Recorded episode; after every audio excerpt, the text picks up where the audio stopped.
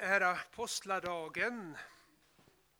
Ett ord som går som en röd tråd genom den apostoliska undervisningen är ordet om synd och nåd. Ett ord som lyfter fram det temat ska få hjälpa oss med vår beredelse inför nattvarden. Nämligen Herrens ord genom aposteln Paulus i Romarbrevet 5, vers 20. Där synden blev större, där överflödade nåden mycket mer. För att inse vårt behov av den överflödande nåden och ha del i den till förlåtelse, liv och salighet så måste vi känna vår överflödande synd. Men det är något som de flesta inte gör. De menar sig visst inte vara utan synd. Nej, syndare är vi alla. Den bekännelsen stämmer de gärna in i. Men att synden skulle överflöda, det eh, är att gå för långt. De gör ju så gott de kan. Hade de slagit ihjäl någon, varit eh, otrogna eller stulit så hade man kunna tala om synden som överflödande, men absolut inte nu när man lever ett i stort sett hyggligt liv. Ja, så resonerar de flesta. Men då inser de heller inte sitt behov av den överflödande nåden. När de får höra om den så lämnar detta de oberörda det går de förbi som något som inte angår dem. Men detta är deras stora olycka. När de inte inser sitt behov av den överflödande nåden så har de heller ingen del i den.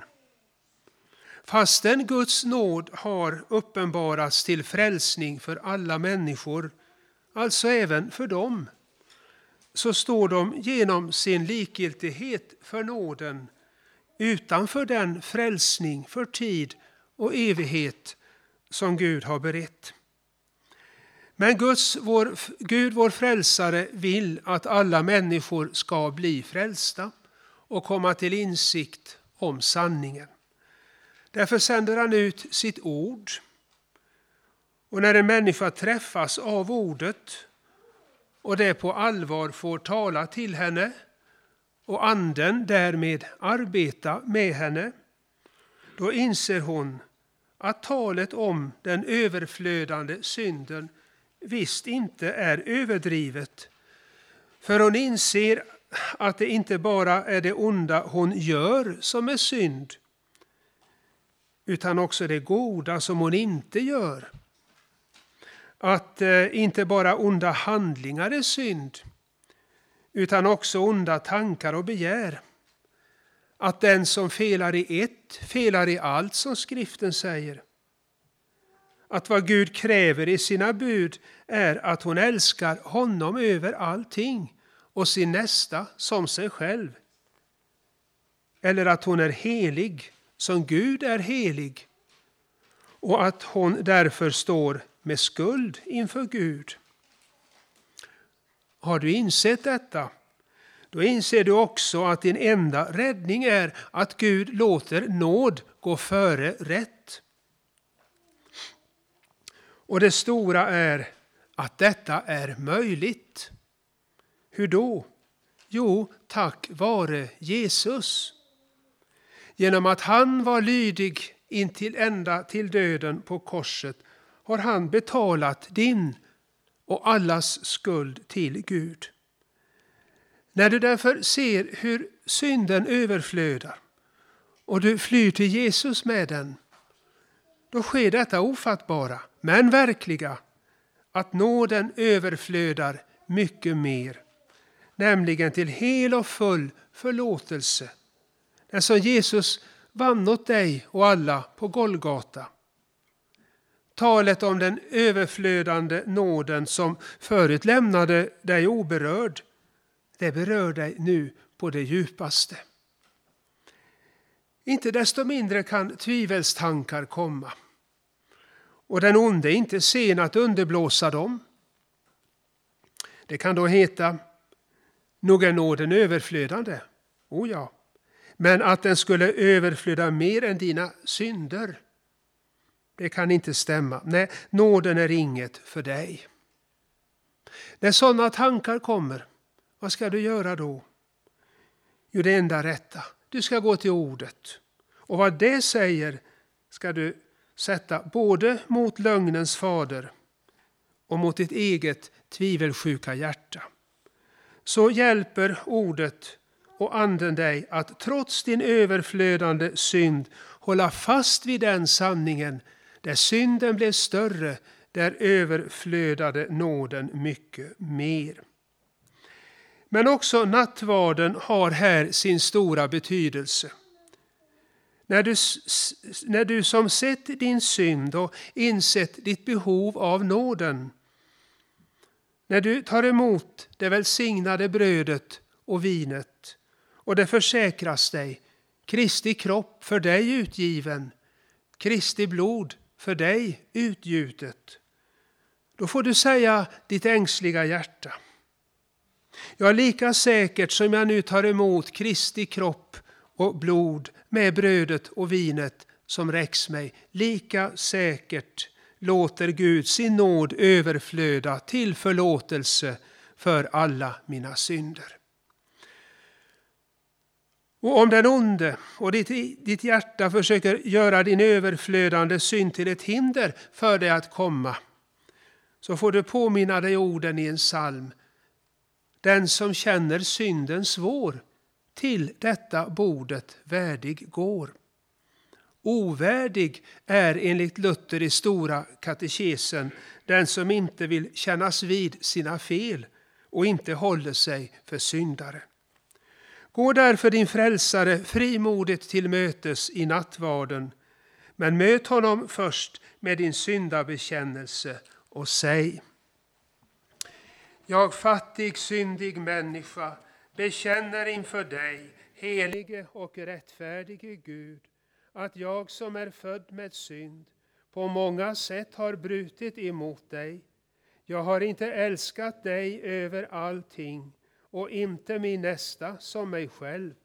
Mot dig och dina bud har jag syndat med tankar, ord och gärningar. Jag är värd att förkastas från ditt ansikte om du skulle döma mig som mina synder har förtjänat. Men du, käre himmelske Fader, har lovat att med mildhet och nåd ta emot alla som vänder sig till dig. Du förlåter dem allt vad de har brutit och försummat och tänker inte mer på deras synder. Detta litar jag på när jag nu ber dig om förlåtelse för min frälsares Jesu Kristi skull. Ja, till dig som ber om dina synders förlåtelse för Jesu Kristi skull. På hans uppdrag säger jag dig, dina synder är dig förlåtna. I Faderns och Sonens och den helige Andes namn. Amen. Käre Fader i himmelen, vi tackar dig för syndernas förlåtelse genom Jesus Kristus, vår Herre. Amen. Helige Herre Gud, helige starke Gud, helige barmhärtige frälsare, du evige Gud, förbarma dig över oss.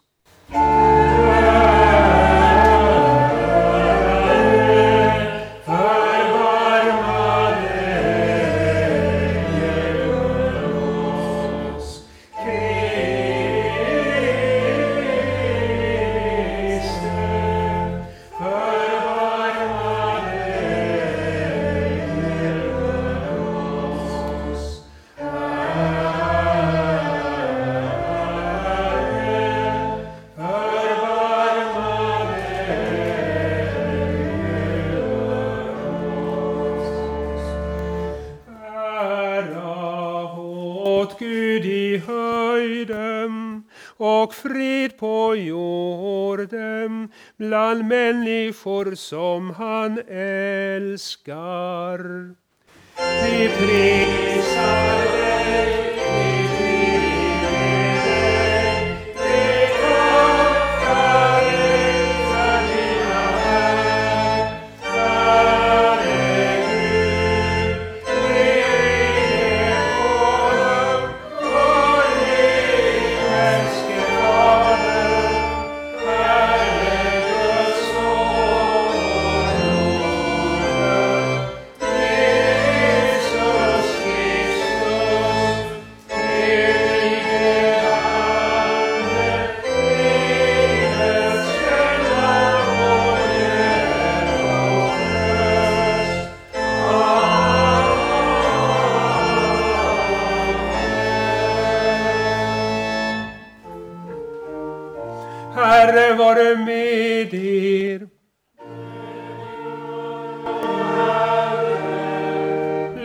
oss bedja.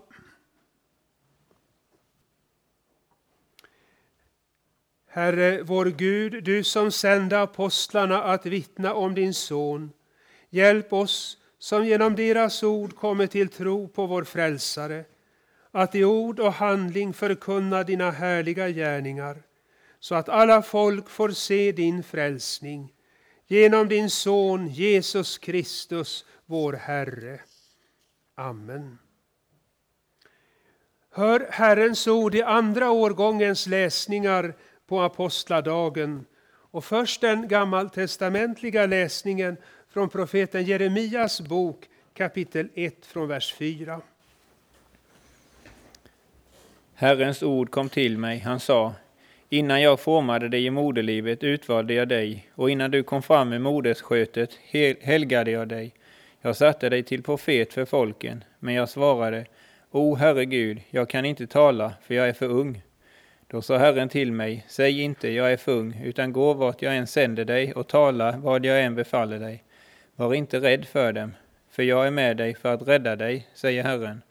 Och Herren räckte ut sin hand, rörde vid min mun och sa till mig, Se, jag lägger mina ord i din mun, jag sätter dig idag över folket och riken för att rycka upp och bryta ner, förgöra och fördärva, bygga upp och plantera. Hör också Herrens ord i dagens epistel, så, så skrivet i första Petrusbrevet 2 från vers 4. Kom till honom, den levande stenen, förkastad av människor men utvald och dyrbar inför Gud, och låt er själva som levande stenar byggas upp till en andligt hus, ett heligt prästerskap som ska bära fram andliga offer som Gud tar emot med glädje genom Jesus Kristus. Det står ju i skriften, se, jag lägger i Sion en utvald dyrbar hörnsten, och den som tror på den ska aldrig komma på skam. För er som tror är den alltså dyrbar, men för den som inte tror har stenen som husbyggarna förkastade blivit en hörnsten, en stötesten och en klippa till fall. De stöter emot den därför att de inte lyder ordet. Så var det också bestämt om dem. Men ni är ett utvalt släkte, ett kungligt prästerskap, ett heligt folk, ett Guds eget folk, för att förkunna hans härliga gärningar. Han som har kallat er från mörker till sitt underbara ljus. Ni som förr inte var ett folk är nu Guds folk. Ni som inte hade fått barmhärtighet har nu fått barmhärtighet. Så lyder Herrens ord. Gud, Gud vi tackar dig. Thank you.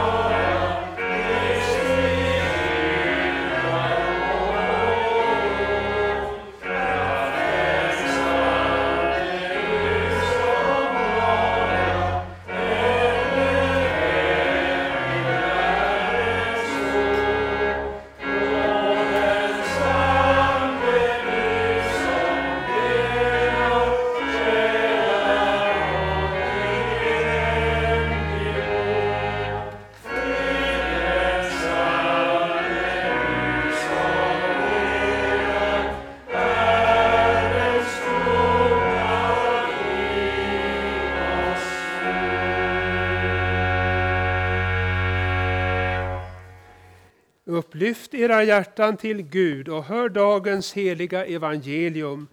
Så står skrivet i Matteus 16 kapitel från vers 13. När Jesus kom till trakten av Caesarea Filippi frågade han sina lärjungar. Vem säger människorna att Människosonen är?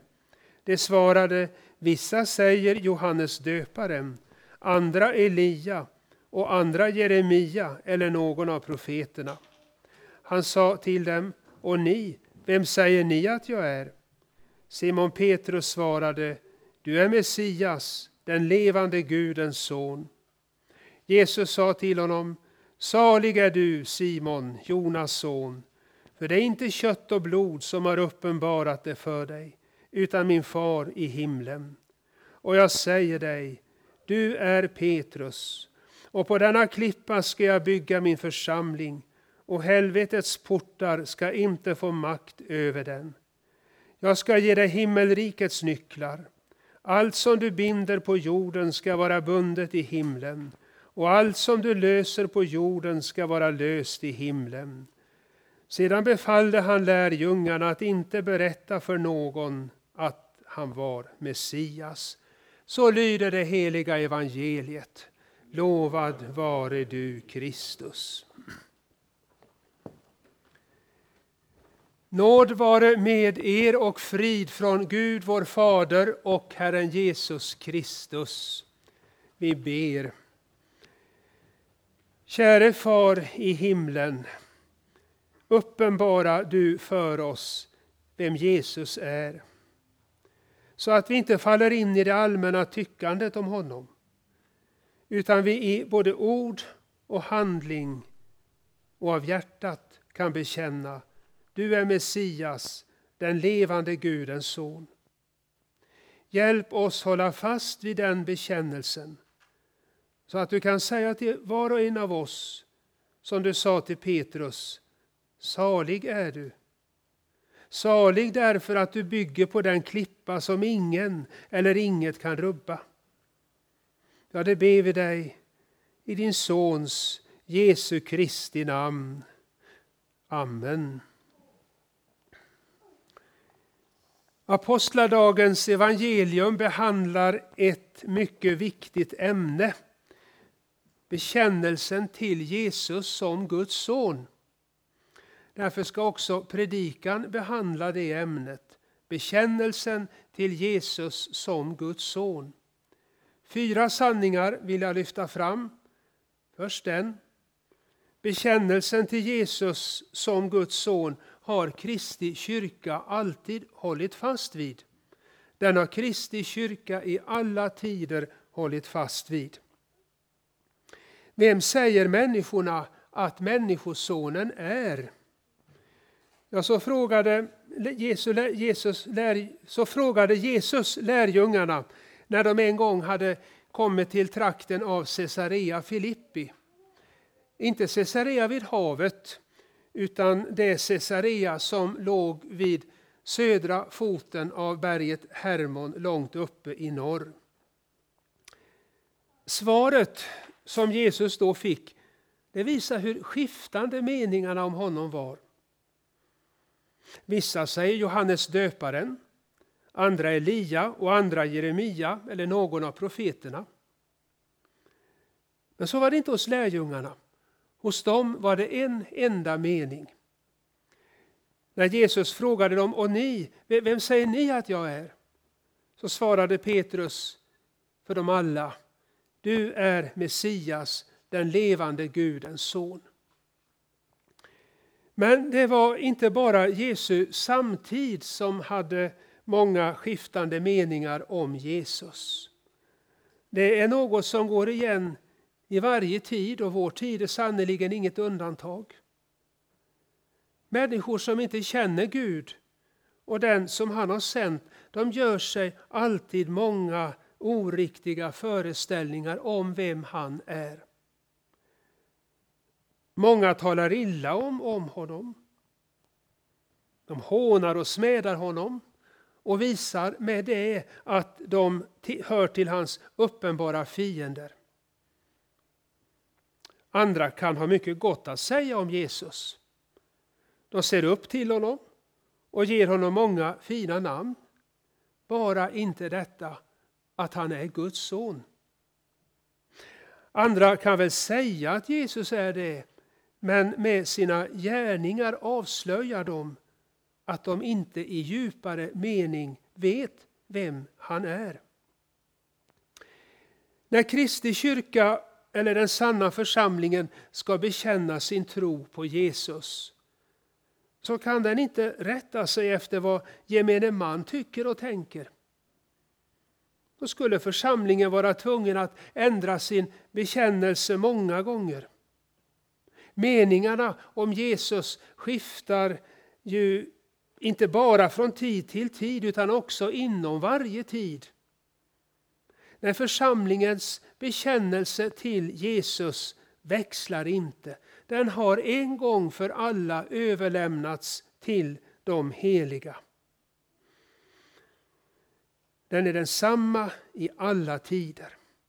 Från Jesu och apostlarnas dagar och så länge den här världen står så bekänner församlingen om Jesus. Du är Messias, den levande Gudens son. På den bekännelsen är församlingen byggd och det är en grund som verkligen håller. På den vilar för, eh, eh, församlingen trygg som eh, Jesus säger till Petrus, du är Petrus och på denna klippa, Petrus betyder just klippa, ska jag bygga min församling och helvetets portar ska inte få makt över den. Det var inte personen Petrus som var en sådan klippa. O oh, nej, i sig själv var Petrus inget annat än en svag och bristfull stackare. Utan klippan var och är hans bekännelse. Du är Messias, den levande Gudens son. Det stryks också under av, och detta är en liten exkurs men det får gå, det stryks också under av att det är en feminin form av ordet klippa, Petra, som används då Jesus säger på denna klippa ska jag bygga min församling, på denna Petra ska jag bygga min församling. Men maskulinum, Petros, då han säger du är Petros. Eh, det är också av värde att lägga märke till i det här sammanhanget att i den grekiska översättningen av Gamla testamentet används alltid Petra, inte Petros, när Herren kallas klippa.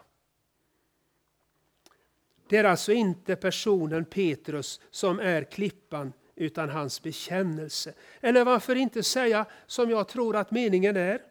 Klippan är han på vilken vi bekänner att han är Guds son. Ja, i sanning, Jesus är klippan. Vi behöver alla en frälsare. Men en frälsare som är mer än en människa. Vi behöver en frälsare som också är Gud. Och varför? Jo, därför att bara en gudomlig frälsare kan skingra vårt andliga mörker och ge oss andlig klarsyn. Bara en gudomlig frälsare kan förlåta oss alla våra synder och rena oss från all orättfärdighet. Bara en gudomlig frälsare kan ge oss vilja och kraft att kämpa mot synden och lyda Guds bud.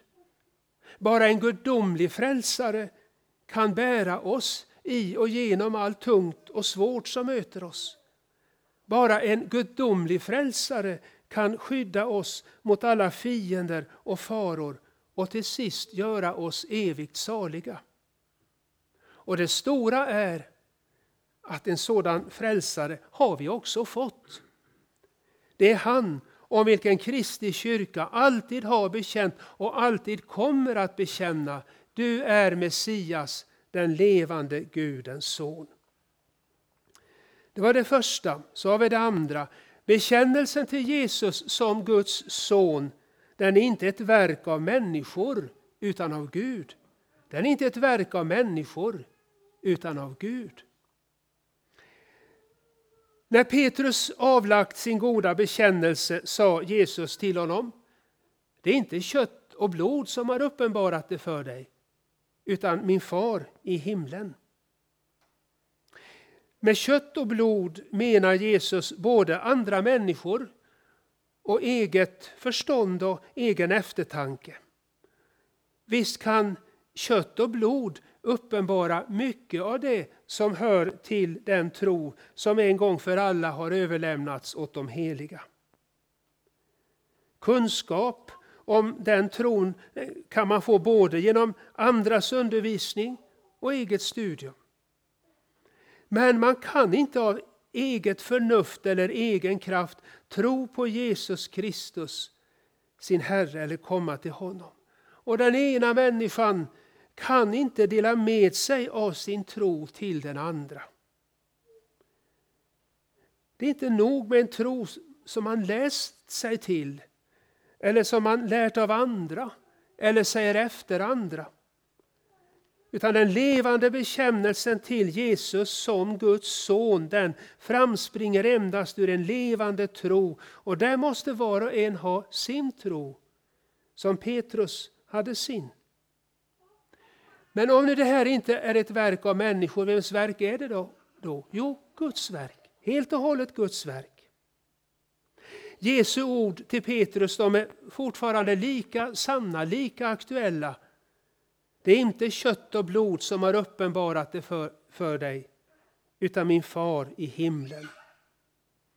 Ja, nu som då är det genom att Gud själv uppenbarar för oss vem Jesus är som vi kan komma fram till en personlig bekännelse till honom som Guds son. Det handlar här inte om att Gud ger oss syner eller låter oss höra röster eller något annat konstigt. Utan att Gud genom Hjälparen, den helige Ande, gör ordet levande för oss. När vi med bön om öppnade ögon tar vara på det ord vi hör och läser, då uträttar Guds ande det som är syftet med att Gud gett oss sitt ord. Och det är just att uppenbara för oss vem Jesus är. Så att vi med Kristi kyrka i alla tider kan bekänna om honom. Du är Messias, den levande Gudens son. Det är sant att Gud också uppenbarar sanningen om oss själva. Att vi har syndat och står med skuld inför Gud och saknar härligheten från honom och är under domen. Men framför allt uppenbarar Gud sanningen om Jesus. Och, och, och, och gör det med en sådan övertygande kraft att vi vågar vända oss till Jesus just som de syndare vi ser oss vara och lita på att han är också vår frälsare. Att så komma till Jesus, det är tro. Men där en levande tro på Jesus blivit tänd, där blir det också en levande bekännelse till honom. Där kan vi bekänna. Inte för, an, inte för att andra lärt oss det eller vi själva skaffat oss kunskap om det, även om det också har en både självklar och viktig plats i sammanhanget. Utan därför att vi har en levande erfarenhet av det och därför kan bekänna jag gick där likgiltig om min frälsning. Men Jesus väckte mig till omtanke om det enda nödvändiga. Jag låg där nedslagen i känslan av min synd, men Jesus upprättade mig med sin förlåtelse. Jag saknade frid med Gud, men Jesus gav mig den frid som världen inte kan ge. Jag var i nöd och nära till förtvivlan, men Jesus gav mig ett levande hopp. Otron må säga vad den vill, jag vet på vem jag tror. Jag vet att Jesus är Messias, den levande Gudens son. Så det tredje, Bekännelsen till Jesus som Guds son ska en kristen bekänna både för sig själv och för andra. Den ska en kristen bekänna både för sig själv och för andra.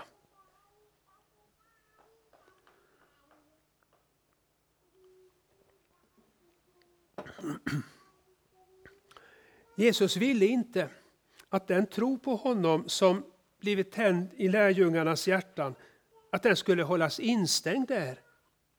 Istället ville han att den skulle ta sig uttryck i munnens bekännelse. Och vad lärjungarna bekände om Jesus med sina ord, det ville han att deras handlingar, ja hela deras liv skulle bekräfta. Att låta hjärtats tro på Jesus som Guds son ta sig uttryck i både ord och handling, det vill Jesus se också hos oss, om vi annars vill vara Jesu lärjungar. Det ska vi då bekänna först och främst för oss själva.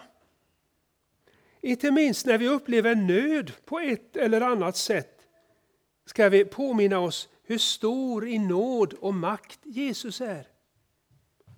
Och på det sättet få hjälp att komma väl igenom nöden. Antingen det är frestelser, syndafall, tvivel eller något annat som vållar den.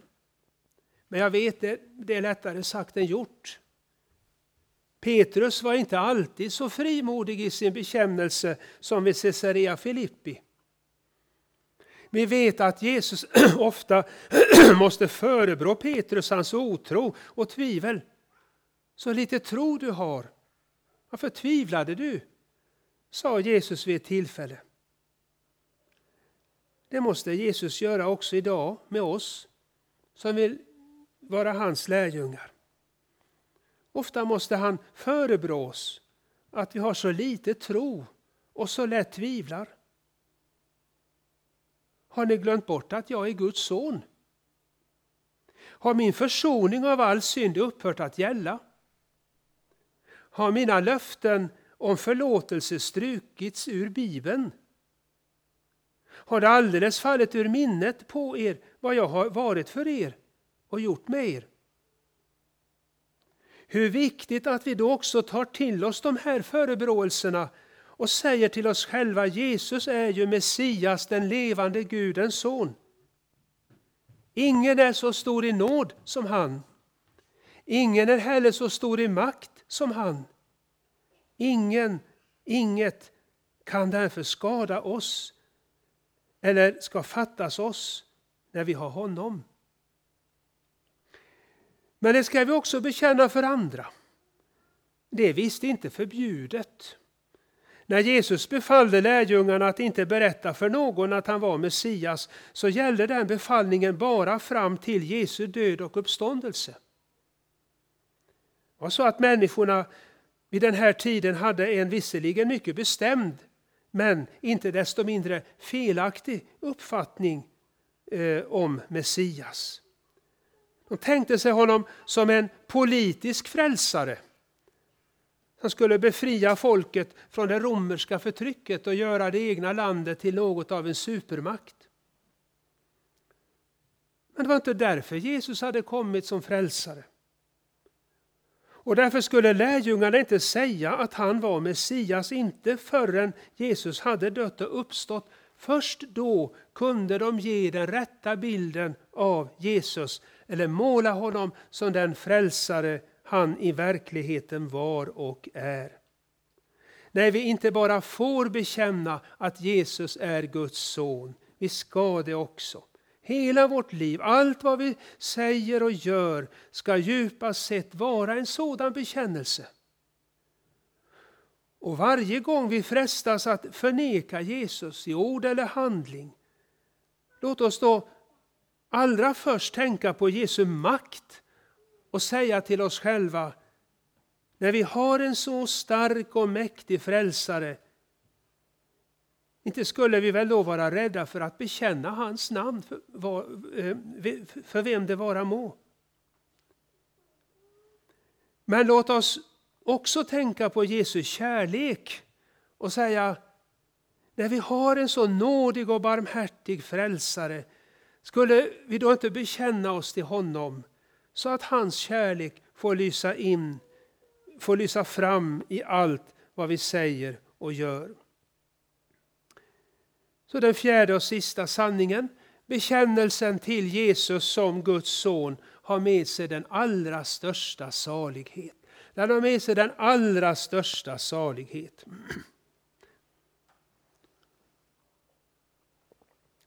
Jag hade den för Petrus. Salig är du, försäkrade Jesus honom då han avlagt sin goda bekännelse.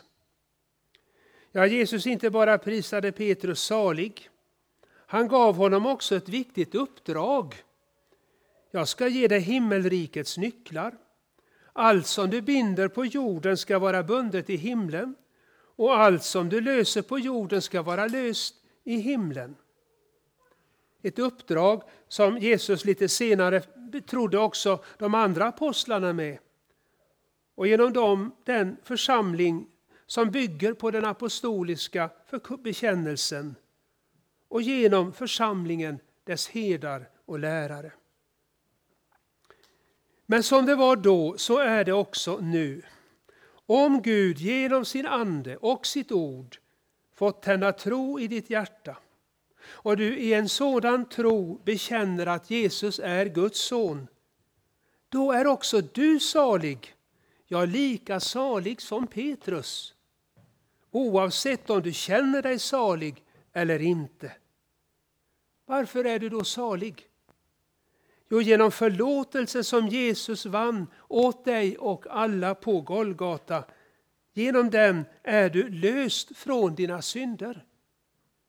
Därför är du salig. Och det är till skillnad från dem som inte tror. En sån människa är istället bunden i sina synder och därför osalig och blir det för evigt om ingen omvändelse sker i tid.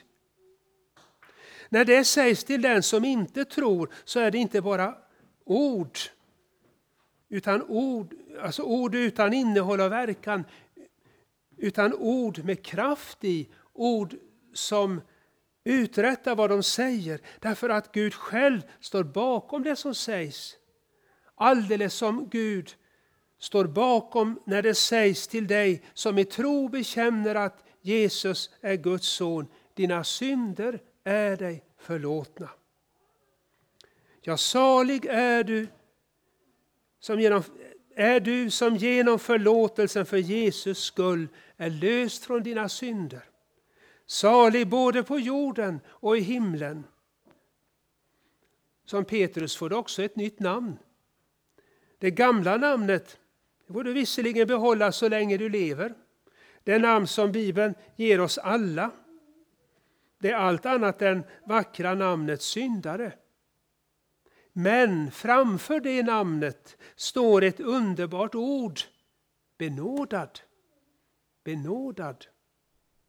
Ja, du som i dig själv aldrig blir något annat än en fattig syndare.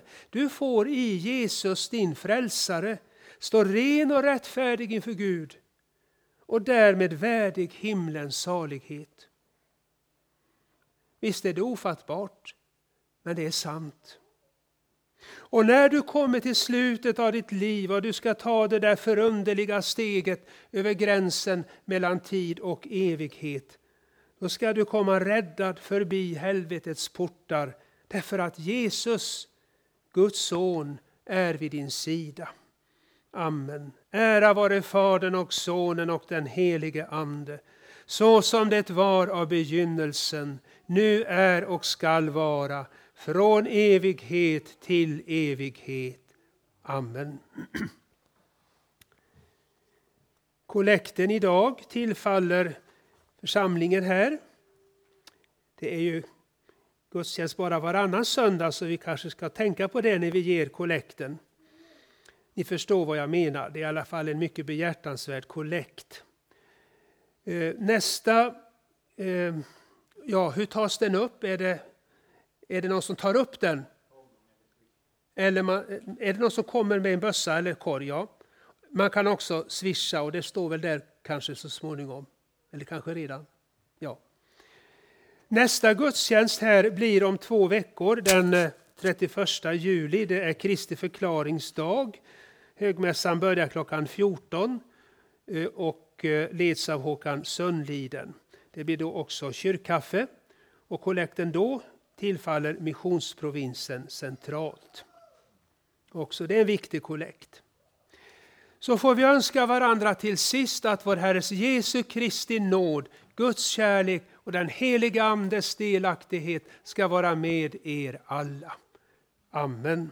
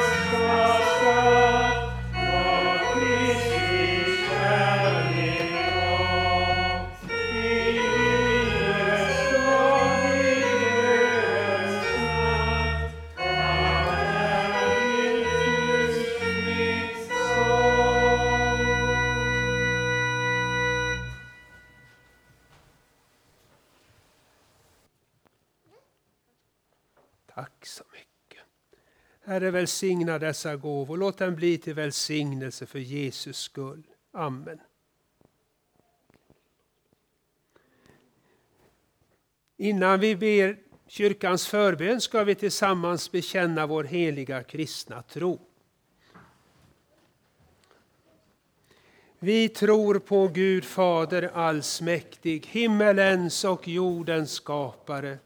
Vi tror också på Jesus Kristus, hans enfödde Son, vår Herre, vilken är avlad av den helige Ande, född av jungfrun Maria, pinad under Pontius Pilatus, korsfäst, död och begraven, nederstigen till dödsriket, på tredje dagen uppstånden igen ifrån de döda, uppstigen till himmelen, sittande på allsmäktig Gud faders högra sida, därifrån igenkommande till att döma levande och döda. Vi tror och på den helige Ande, en helig allmännelig kyrka, det heliga samfund, syndernas förlåtelse, det dödas uppståndelse och ett evigt liv. Låt oss be. Herre vår Gud, vi ber dig, styrk och led din kyrka och samla ditt folk kring ordet och sakramenten. Välsigna missionsprovinsen, dess församlingar i allmänhet och helga trefaldighet i synnerhet, dess biskopar och präster, predikanter och veniater Låt Kristi evangelium nå ut i hela världen och väcka levande tro. En tro som tar sig uttryck också i en levande bekännelse. Ge dina tjänare frimodighet att förkunna allt ditt ord, både lag och evangelium, till omvändelse och tro. Och bistå dem som får lida för din skull. Skydda vårt land, bevara dess fred och frihet. Välsigna vår konung och hans hus. Låt dem som fått förtroende och ansvar i vårt samhälle eh, led dem som fått förtroende och ansvar i vårt samhälle att fatta goda beslut. Låt det som blivit sått och satt på våra åkrar växa och bära frukt. Ge världen fred och låt rätt och rättfärdighet råda på jorden. Om detta ber vi särskilt för Ukraina. Ja, återställ fred, rättvisa och trygghet för detta folk och land. Ge oss av din faderliga nåd vad vi behöver för vårt uppehälle och stärk vår vilja att dela med oss åt varje gott verk. Låt våra hem präglas av trygghet och Guds fruktan och de unga växa upp i kristen tro. Gör Helga Trefaldighets församling till ett hem dit människor kommer för att höra ditt heliga ord och växa i tro. Välsigna oss gäster vid ditt heliga bord, att vi här må stärkas i tro och kärlek och det eviga livets hopp.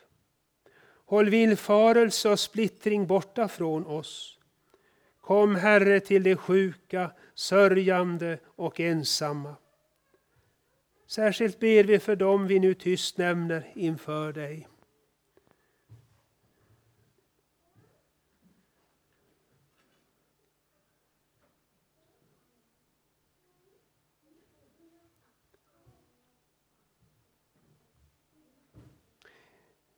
Vi lägger dem, Herre, på ditt hjärta och ber, förbarma dig över dem och hjälp dem på det sätt som du finner för gott. Sänd oss till dem som behöver vår omtanke och vårt stöd. Hjälp oss väl igenom detta livet och ge oss, när vår stund är inne, en salig död så att vi till sist får komma hem till din eviga glädje genom Jesus Kristus, din Son, vår Herre. Amen.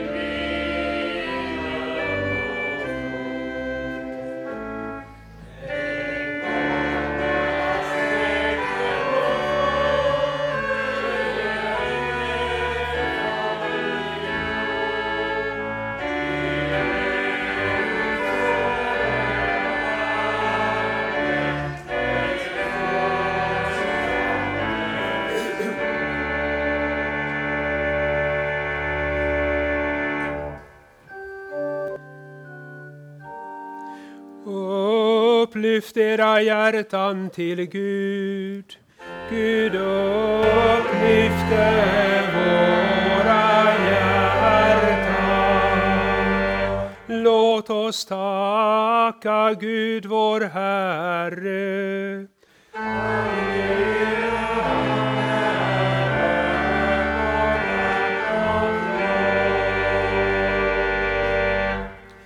Ja, sannerligen du ensam är värd vårt lov.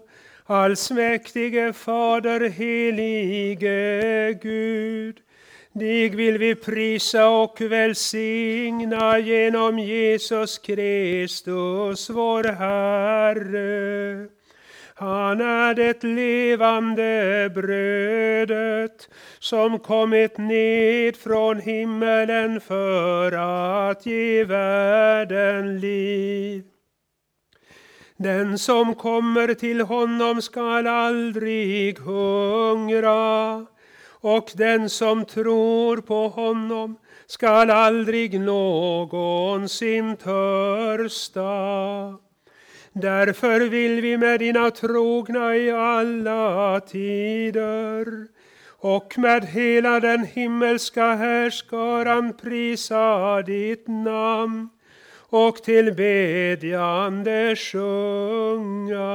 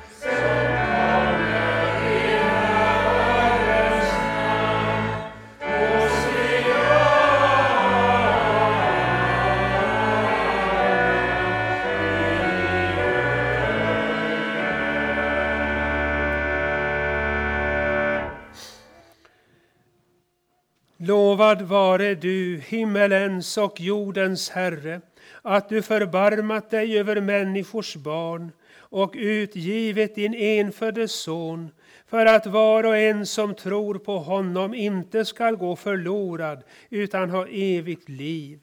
Vi tackar dig för den frälsning du skänkt oss genom Jesus Kristus.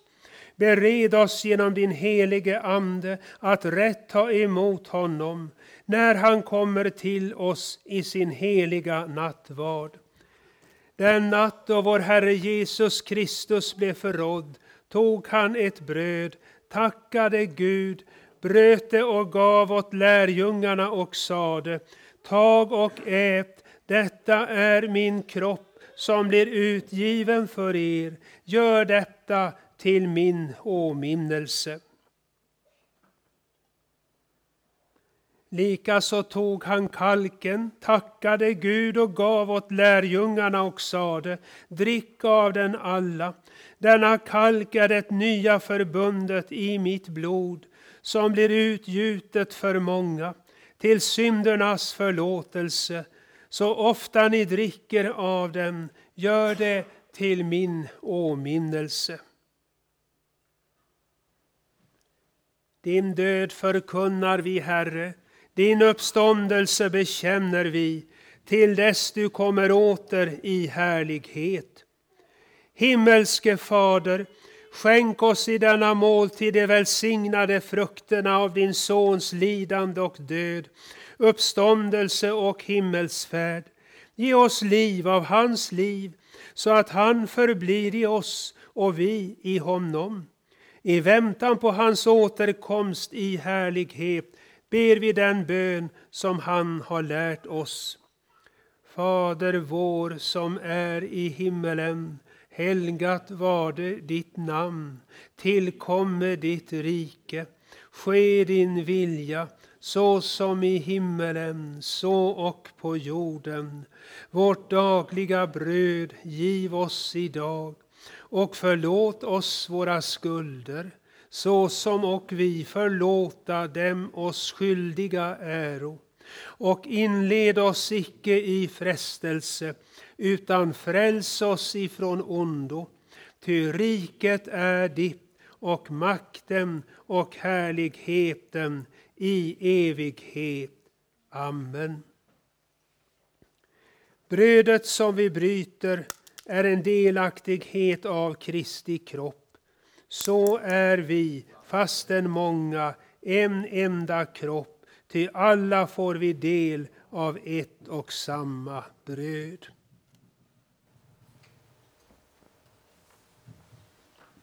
Herrens frid vare med er.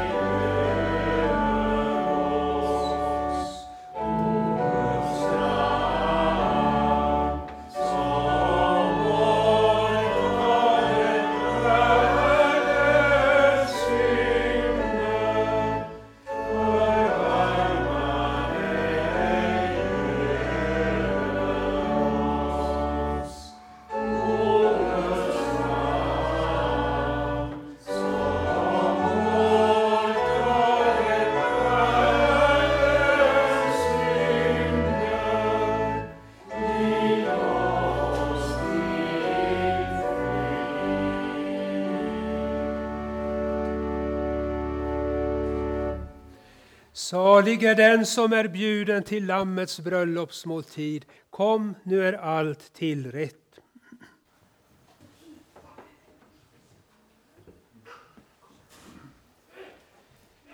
Låt oss tacka och bedja. Vår Gud och Fader, vi tackar dig som genom din Son Jesus Kristus har instiftat denna heliga nattvard till vår tröst och salighet. Vi ber dig, ge oss nåd att så fira Jesu åminnelse på jorden, att vi får vara med om den stora nattvarden i himmelen, för vår Herres Jesu Kristi skull. Amen.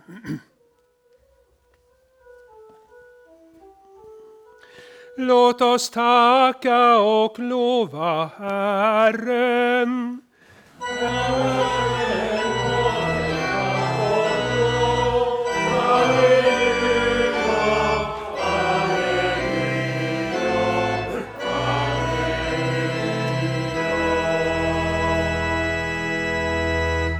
Tag emot Herrens välsignelse. Herren välsigne er och bevare er. Herren låter sitt ansikte lysa över er och vare er nådig. Herren vände sitt ansikte till er och give er frid. I Faderns och Sonens och den helige Andes namn. Amen, amen.